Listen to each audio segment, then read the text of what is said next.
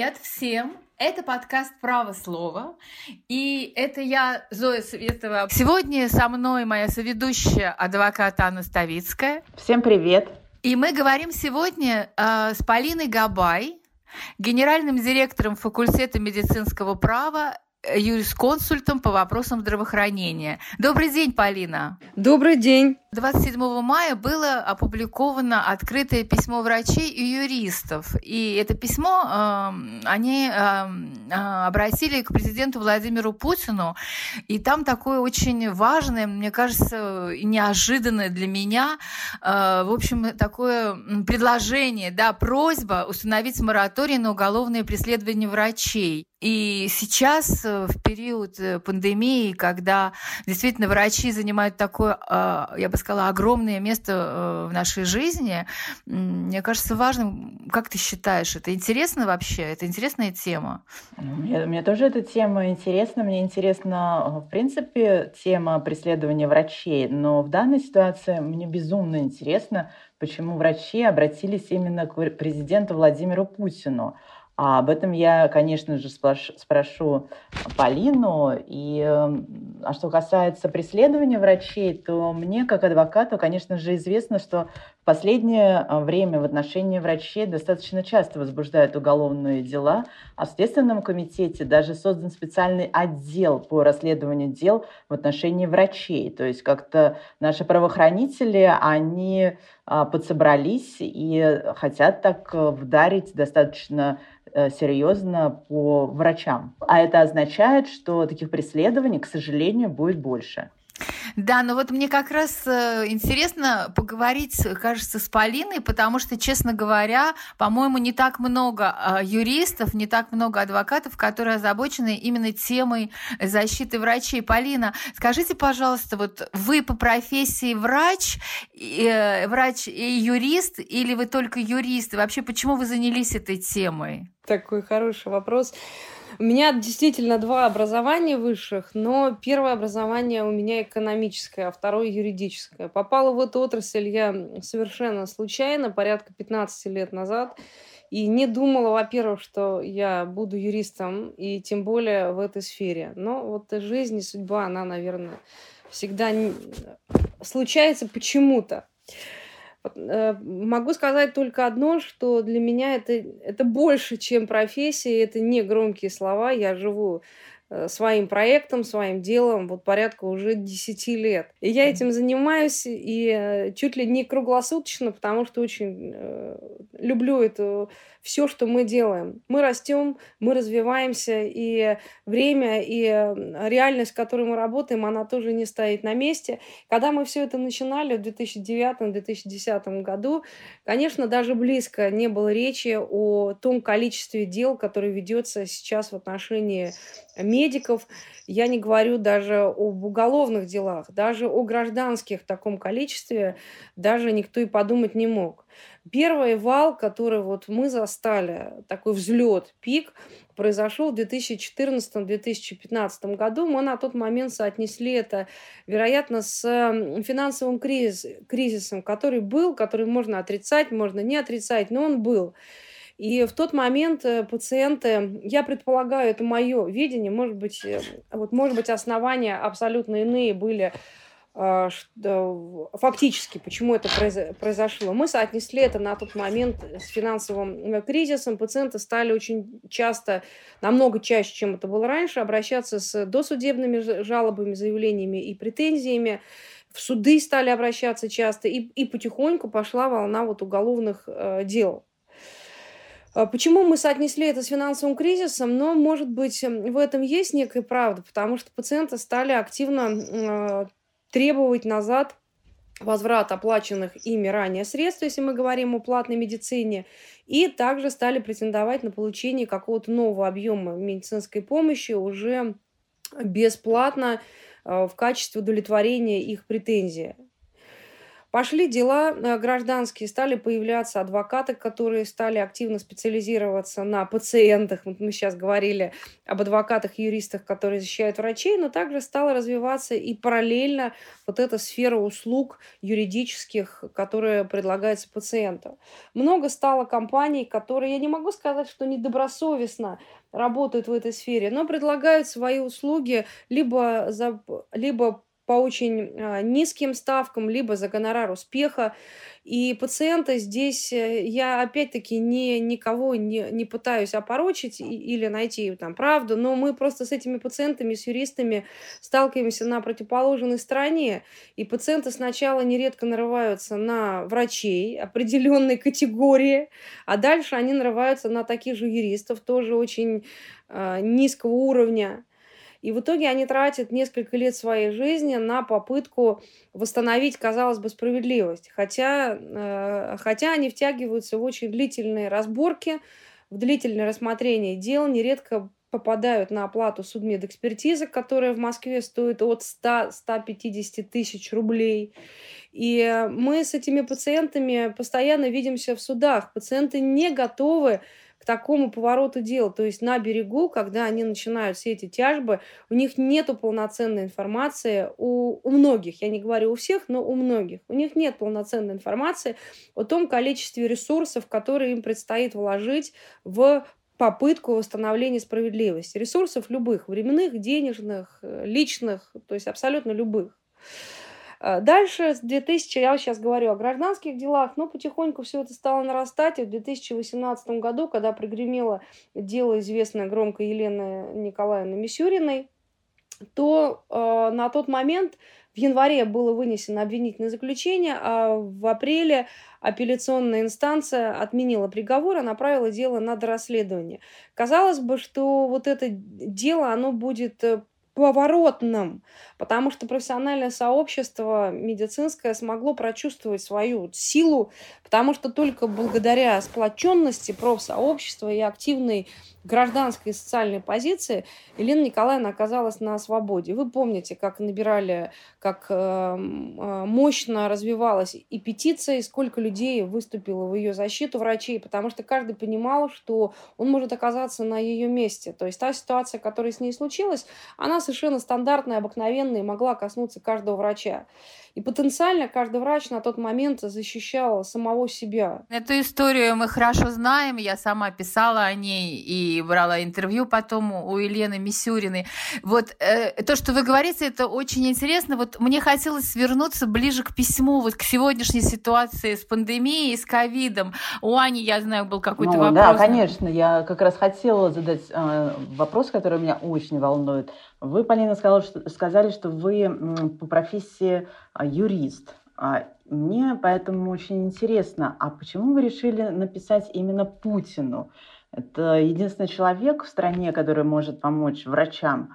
Потому что после дела Мисюрина, говорю, казалось бы, что профсообщество, оно почувствовало свою силу и некую власть. Но по факту это оказалось не так. И пациенты стали все чаще и чаще обращаться в Следственный комитет. Вы правильно сказали, что в СКР были выделены отдельные отделы, которые занимаются врачебными делами. Но хуже того, в 2019 году вот СКР пролоббировала свое право на проведение судебных экспертиз. Это была такая война достаточно длительная, но они, они ее выиграли.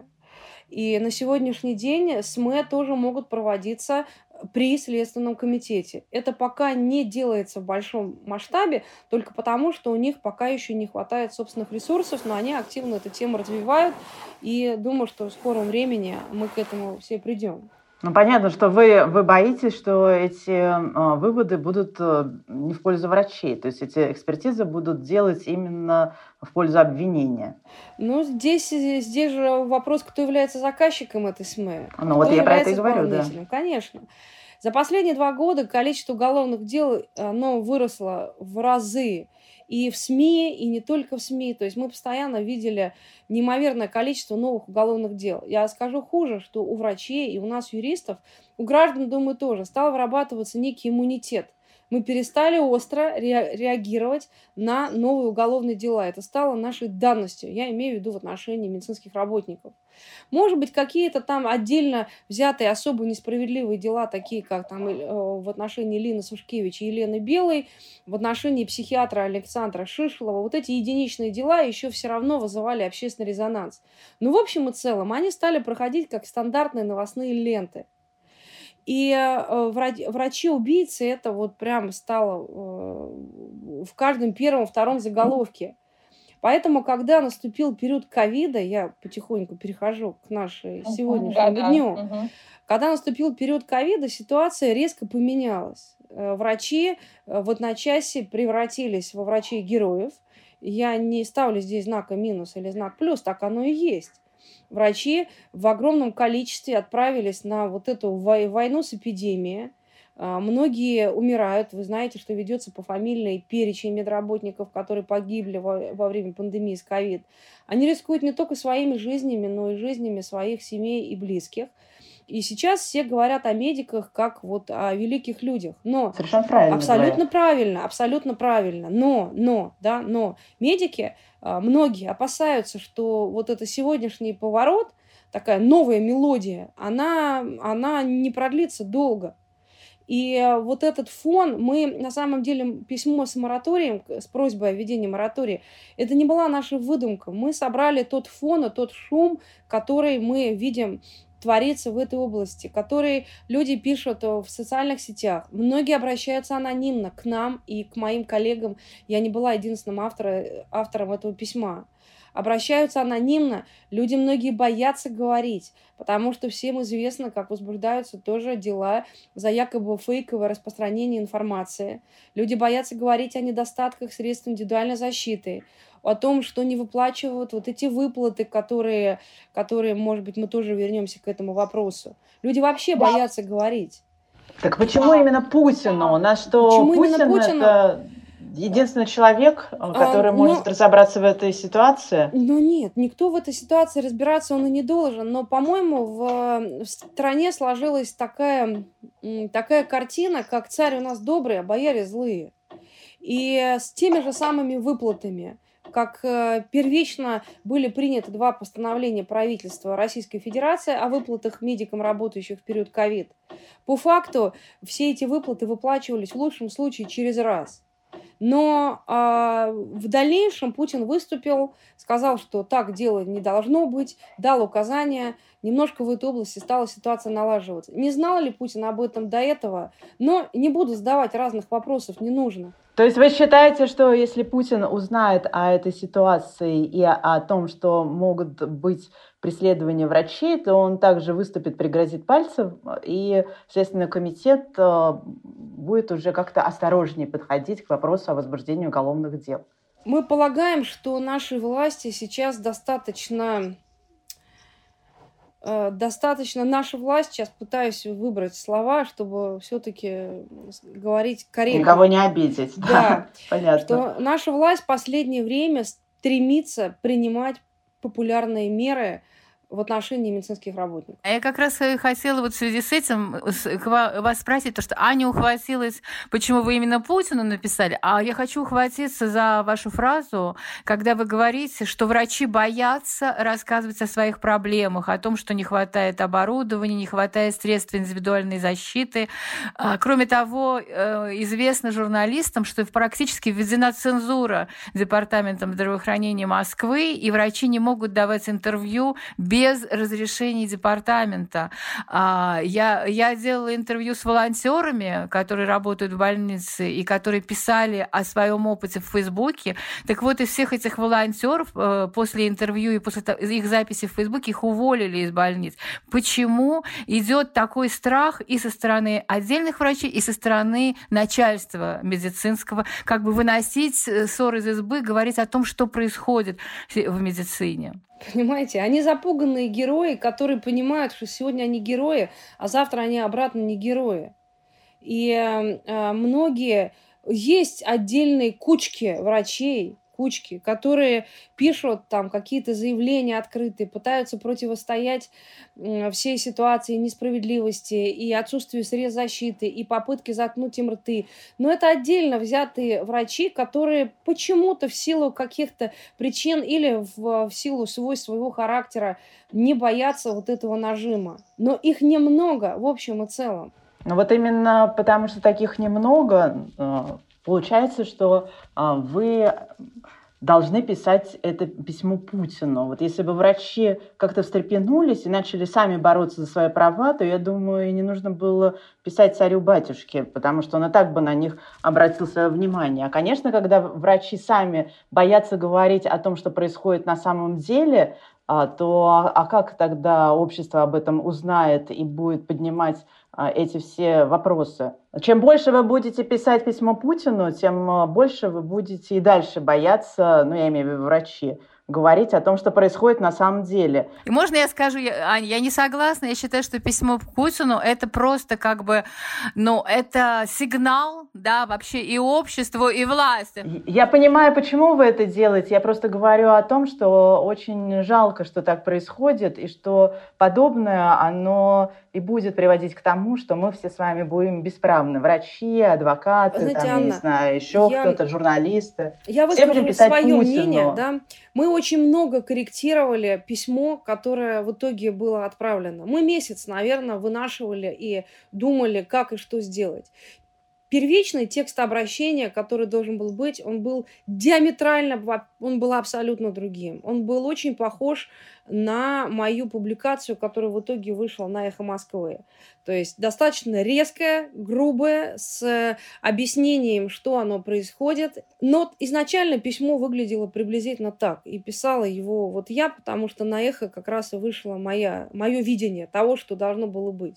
Но Потом, после долгих обсуждений, было принято решение, что если мы все-таки просим, а это просьба, то просьбу надо излагать э, культурно, мягко и без э, наездов. И вежливо. Это и понятно. вежливо, да. Поэтому вот в итоге было отправлено такое письмо. Наверное, это правильно, потому что если действительно ты обращаешься с просьбой, значит, изволь соблюдать э, формат просьбы. Насколько эту просьбу надо называть челобитной и ставить, я не знаю. Наша попытка была с одной единственной целью, чтобы предупредить возможные неприятности, которые будут у медработников после того, как этот период коронавируса э, закончится. И с учетом того, что сегодняшняя жизнь и работа врачей, она проходит в условиях тотальной правовой неопределенности, но, значит, во-первых, попытка не пытка, а во-вторых, э, это еще не финал. У нас был план разработан из разных этапов. Это этап номер один. А что именно боятся врачи? Э, э, за что, по их мнению, их могут привлекать к уголовной или гражданской ответственности? И э, вот что именно они боятся? Одна, здесь две части наиболее, ну хотя может и больше, такие вызывающие опасения. Первое – это еще раз говорю, экспериментальный характер медицинской помощи, которая оказывается. В методические рекомендации по диагностике и лечению коронавируса менялись уже шесть раз. То есть это шестая редакция. Даже один факт того, что правила могут меняться, значит, они уже не правила. Шесть раз они менялись. Это некий вот эксперимент, как э, вообще надо оказывать и диагностировать помощь. Люди же умирают. А, в дальнейшем количество родственников или пациентов, которые пострадали, они же могут предъявлять претензии, а как их лечили, а теми ли средствами. Были допущены лекарственные препараты медизделия на рынок, такие, которые раньше не были допущены. Например, были введены правила ускоренной регистрации как лекарств, так и медизделий. То есть они допускаются на рынок без фактической экспертизы, которая проводится, э, всегда проводилась. Были допущены э, незарегистрированные вообще медизделия и лекарства на российский рынок, которые, правда, прошли регистрацию в других государствах, но раньше такое тоже было недопустимо. Был разрешен оффлейбл. Э, эта тема очень больная. Оффлейбл – это использование лекарств вне инструкции, то есть не по официальным документам на данный лекарственный препарат, не по показаниям, которые там указаны, в разрез с противопоказаниями. Но клинических исследований никто не проводил, можно это или нельзя. Правительством Российской Федерации в условиях коронавируса это было разрешено. Но а какой будет эффект, какой будет результат оказания помощи и применения таких лекарств? Кто будет за это отвечать? Это вот первая часть, связанная непосредственно с помощью, которая оказывается пациентам больным коронавирусом. Вторая зона риска – это пациенты иные, которые которые должны получать плановую помощь и которые ее в настоящее время недополучают. Почему они недополучают? Совершенно естественно, потому что многие больницы были перепрофилированы под ковид, то есть площадей и ресурсов меньше – Врачи и иные медработники переброшены на работу с коронавирусными пациентами, то есть ресурсы обесточены, их тоже нет. И постановлением правительства э, было разрешено откладывать, э, отодвигать сроки плановой помощи, а также уменьшать ее объемы. Это было разрешено делать руководителям медицинских учреждений. Но какие критерии этого сдвига? Как может быть уменьшен объем помощи? Этих критериев законодателям дано не было. То есть каждый руководитель на свой страх и риск вместе с лечащими врачами что-то там двигает, куда-то отодвигает. Пациенты недополучают помощь. И э, на прошлой неделе у меня был прямой эфир в, в московском комсомольце. Я отвечала на вопросы э, в прямом эфире простых граждан. И вот процентов 70-80 вопросов касались именно плановой помощи что люди недополучают ее. Но хоть с одной стороны, если мы берем юридическое определение плановой помощи, плановая помощь, она не связана с прямой угрозой жизни. Но, тем не менее, так или иначе, она связана. И если у пациента не была проведена плановая операция на сердце, например, или там что-то еще не было сделано, или онкологические пациенты недополучили плановой помощи, то это может привести к летальному исходу и причинить э, вред здоровью. Вот здесь тоже врачи серьезно опасаются, что будет, как это будет разбираться. Главные врачи боятся, что их могут наказать за превышение должностных полномочий, за халатность. И хотя здесь сложно ее измерить, нету точно критериев. Я хотела спросить вот о конкретной истории, да, а, которая, о которой на днях написала главный редактор журнала «Театр» Марина Давыдова. Она написала а, о том, что по требованию Роспотребнадзора питерскую больницу имени Джанилидзе оштрафовали на 100 тысяч рублей из-за того, что а, значит, не весь персонал был обеспечен средствами индивидуальной защиты. А на эту больницу, в частности, артисты артисты, режиссеры собирали деньги. Теперь эти деньги, значит, государству, Рос, Роспотребнадзору заплатит больница. Вот вы, например, э, будете защищать э, больниц, врачей вот в таких случаях? И как это вообще возможно, такой штраф им предъявлять? Почему они виноваты, если у них не хватает средств индивидуальной защиты? Ведь их должен... Кто должен обеспечивать этими средствами? Минздрав или кто? Нет, они, они могут сами закупать. В каждом регионе разный формат закупок. В Москве там по большей части он централизованный, хотя сейчас больниц появилось больше, там вольница в этом плане. Были изменения внесены в 44-й федеральный закон о закупках, и в рамках вот экстра сейчас э, допу- допустимо стала экстренная закупка так называемая, то есть у единственного поставщика в обход стандартной процедуре госзакупок, там аукционов и прочее. Но, казалось бы, сделали легче и проще, но там очень много подводных камней. И мы не так давно работали тоже в группе, одной рабочей группы инициативная была по вот как раз закупкам и по всем вопросам, связанным со средствами индивидуальной защиты. И было направлено обращение Голиковой в итоге, потому что а, со средствами индивидуальной защиты колоссальное количество проблем. Я не думаю, что сейчас мне надо в, в этом в рамках подкаста объяснять там какие, их очень много. Но суть в том, что больница вот нормально взять и закупить эти средства индивидуальной защиты все равно не может. Вот или их по факту нет в, насто... в, в нужном объеме. Во-вторых, многие средства защиты поставлялись и продаются как не зарегистр... они не регистрируются как медизделия. а, а зарегистрированных средств защиты их не хватает. И вроде как Минздрав разрешил упростить процедуру ну, постановление правительства было принято, да, но инициатива была Минздрава. Разрешили упростить процедуру регистрации медизделий, там масок и костюмов защитных.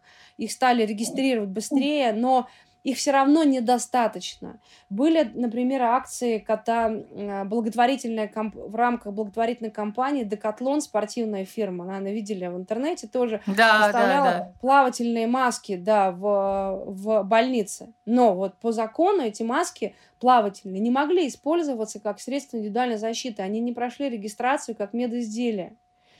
Э, многие врачи шили самостоятельно из марли эти маски. Но это тоже нельзя использовать, если мы берем букву закона. И купить это нельзя. А купить можно только зарегистрированные изделия, а их не хватает, их на рынке нет в надлежащем объеме. И прочее, прочее. Там очень много нюансов. Мы составили колоссальный был текст тоже, там несколько десятков страниц, только по средствам индивидуальной защиты. Он ушел э, к Голиковой. Ну, понятно, это все потому, что нужно писать письмо Путину. А, кстати, по поводу письма Путину. А, вот вы его опубликовали 27 э, мая, а, ну, конечно, прошло очень мало времени, вообще какая-то была уже реакция или нет? У меня есть информация, но так как она носит неформальный характер, я, к сожалению, озвучивать ее не могу. Полина, у меня тогда к вам такой последний и довольно грустный вопрос. Знаете ли вы что-то о двух случаях, которые меня совершенно поразили? Это э, две женщины, два врача, которые э, покончили с собой. Одна врач из Звездного городка, другая из Красноярска. Это э, врачи, которые занимаются занимали довольно большие должности. И вот они выбросились из окна и примерно там достаточно, ну, в одно, ну, не в одно и то же время, конечно, но там небольшой период времени был, да, это где-то было в конце апреля, да. Известно ли вам что-то о том, э, возбуждены ли какие-то дела о доведении до самоубийства, например, потому что то, что я читала в прессе, а получить информацию совершенно невозможно на самом деле. Я пыталась, и никто из родственников и коллег не хочет говорить об этих историях, да, так вот то, что удалось прочесть о том, что одного врача обвиняли в том, что она недостаточно обеспечила своих э, э, коллег, да, своих подчиненных врачей средствами индивидуальной защиты. Другая была не согласна с тем, что ее больницу перепрофилируют под ковид. Вот, то есть были не личные причины, я так понимаю, почему они, эти две женщины, покончили с собой. Вам что-то известно о, об этих историях?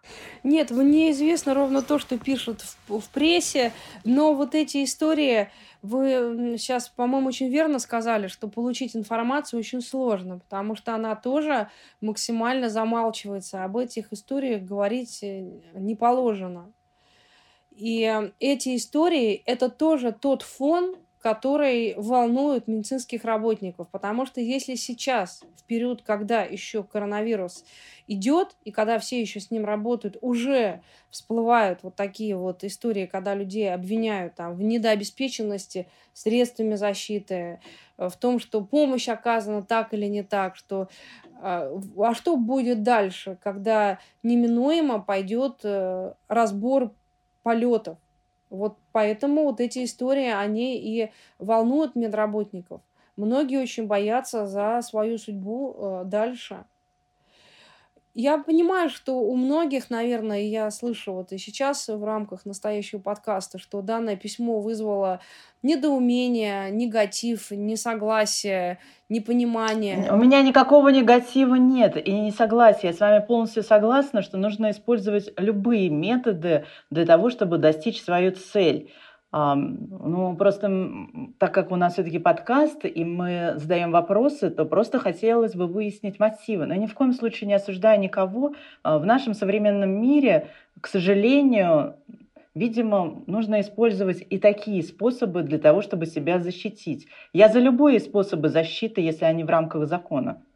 Да, но тем более, что вы говорите, что какой-то, видимо, ответ, может быть, не прямой, но какой-то... Ну, во всяком случае, а вы, вами получен, и во всяком случае, как сейчас модно говорить, вас услышали. И в данном случае это главное, чтобы врачей услышали, потому что и последняя история, о которых мы вспомнили, меня больше всего поражает и гибель этих женщин-врачей, и кроме того, то, что а, никто не хочет рассказать о них, о том, какими они были профессионалами своего дела, да, с одного из сайтов, по-моему, Красноярской больницы убрали биографию да, врача. Да, да. Да, э, да. То есть, понимаете, и вот это все о том же самом, о том, что врачи должны себя защищать. И спасибо вам, что вы это делаете, и что вы боретесь. Я вижу, я слышу а, по вашему голосу, что вы действительно такой адвокат, как львица, да, который сражается. Болеете за, за свое дело. И будем надеяться, что действительно что-то произойдет, и врачи все-таки останутся героями, да, и они не превратятся в жертвы, когда пройдет этот период пандемии. И мне хочется надеяться, что вот этот период э, послужит тому, что врачи действительно будут больше уважать, и общество, и главное государство, и наше здравоохранение это пойдут на пользу. Очень хочется на это надеяться. Я тоже думаю, потому что по нашему представлению вот такое вот введение моратория, оно дало бы возможность врачам, э, дало бы и придало бы им моральные силы для того, чтобы дальше двигаться и помогать. Мы же все понимаем, что даже когда вот сейчас там в июне, в июле будет снят э, такой жесткий режим повышенной готовности, больница-то все равно еще долгие месяцы продолжит работать э, с коронавирусными пациентами. Им нужны силы врачам, и физические силы, и моральные силы. Им э, нужна поддержка. И я хочу сказать еще раз, возвращаясь к тому, что я говорила до этого, мне кажется, я надеюсь, что я права, что наше государство, они должны стремиться сами и поддерживать те популярные а, меры, а, популярные меры в отношении медработников. И даже последняя вот неделя, которая была, она тоже об этом говорит. Например, буквально на днях э, было принято решение о том, что частные клиники, которые работают с ковидом, тоже получат доплаты. Раньше они не входили в число тех клиник, которые получали доплаты. На днях пенсионный фонд объявил о том, что они готовят э, новый нормативный акт а, о том, что сейчас день будет идти за три в пенсионный стаж работников медицинских. Я имею в виду те, ну, тот период, который они работают с ковидными пациентами. То есть принимаются вот такие какие-то меры, которые все-таки поддерживают медработников. И мы надеемся, что такой мораторий он будет одной из э, мер, направленных на поддержку медработников. Так как я занимаюсь исключительно уголовным правом, я адвокат по уголовным делам, конечно, никакой мораторий на неприменение э, уголовного закона наложить невозможно. Это просто не предусмотрено ничем да. и вообще будет дискриминацией а, ну, ну, если так можно выразиться. А, но я просто очень надеюсь, что Владимир Владимирович просто шепнет на ухо Бастрыкину, и запретит ему просто возбуждать уголовные дела в отношении врачей, а, связанных именно а, с применением лечения в эпоху пандемии. Вот это скорее в нашей, в нашей стране возможно как говорится, аминь, да, пусть Владимир Владимирович шепнет на ушко, вот, и что ж, нам приходится прощаться. Спасибо вам. Это был подкаст «Право слова». И слушайте, пожалуйста, наш подкаст в Apple Podcast, CastBox, Google Podcast, Яндекс Музыки и на других платформах. И ставьте нам, пожалуйста, лайки, а, звездочки. И если у вас есть какие-то вопросы на тему врачей и пандемии, то, пожалуйста, пишите под нашим подкастом. Всем привет и Всего пока. Доброго, Спасибо большое. До свидания.